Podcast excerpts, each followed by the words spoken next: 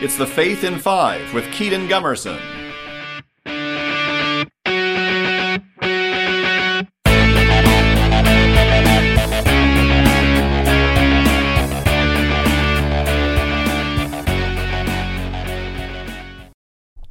Hello, everybody. I am Kedon of Kinetic Catholic Ministries, back with another episode of The Faith in Five. I hope that you all are having an absolutely wonderful day so far. I know that I am. Um, in part one, I talked about what a saint is to begin with, right?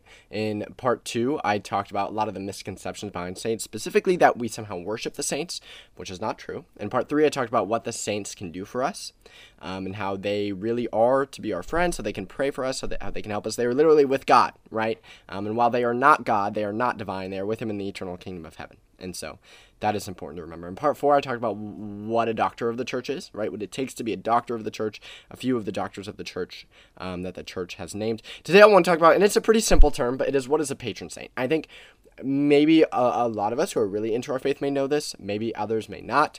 Um, but it's important uh, to talk about this because I think there's this kind of idea that like a patron saint, um, like by the Catholic Church, is just this kind of random thing where the Catholic Church is like, oh, let's just give all of the saint specific things for fun.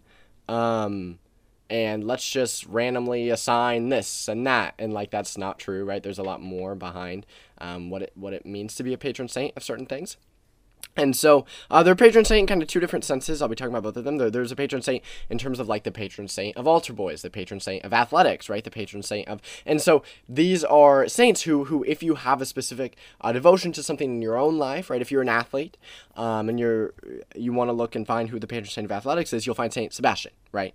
Like that's just an example um, and you'll look at his story and, and ask him to pray for you with your sport or whatever it may be. There's a lot of examples like that, right? And maybe we hear about whenever we lose something. St. Anthony, right? We, we ask St. Anthony to pray for us. It's one of the most popular ones, the, the patron saint of, of lost things, right? And so if we lose our keys, St. Anthony, please help me find them. J- just simple things like that. It's not a prayer in a sense of worship. It is, again, asking, like, a, a friend to help. If our friend was especially talented at basketball and we needed help at basketball, it'd be the same thing asking them to, to help kind of show it. It's the same thing with these saints, right? They, they're like our friends in that sense, and they are very much alive. Then then there's the patron saint and kind of the, the different form of the word, which is like your specific patron saint. Um, and people have kind of different specific patrons, saints that they have specific devotions to, right? That's just something that you can choose. Um, we hear that a lot with the confirmation saint, right? When people receive the sacrament of confirmation, um, when young people receive the sacrament of confirmation, they are confirmed in their faith. I could go on and on about about confirmation, but it's it's like Pentecost, right? Receiving the graces, the fruit, the strength of the Holy Spirit, kind of like being given a sword going off into the secular world. There's a patron saint, and uh, you choose a confirmation saint, and that saint is, is to kind of be your friend through, throughout the the the difficulties of the world, right?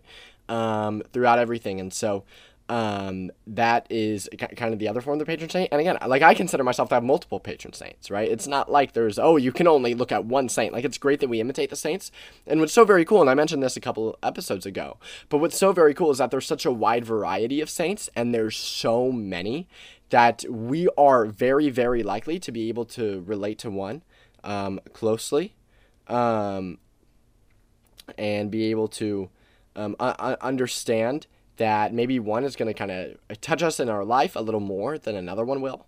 And maybe one we are able to have a stronger devotion to than another one. And that's okay, right? Because ultimately, they are not God, they are fully human.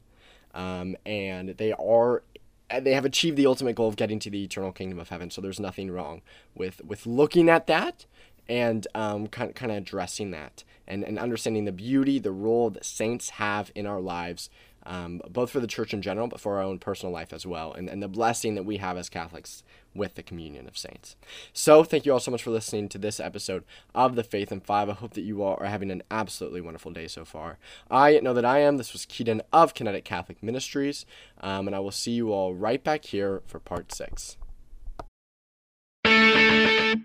For more Kedon Gumerson, find him on YouTube or visit the Kinetic Catholic website at kineticministries.com.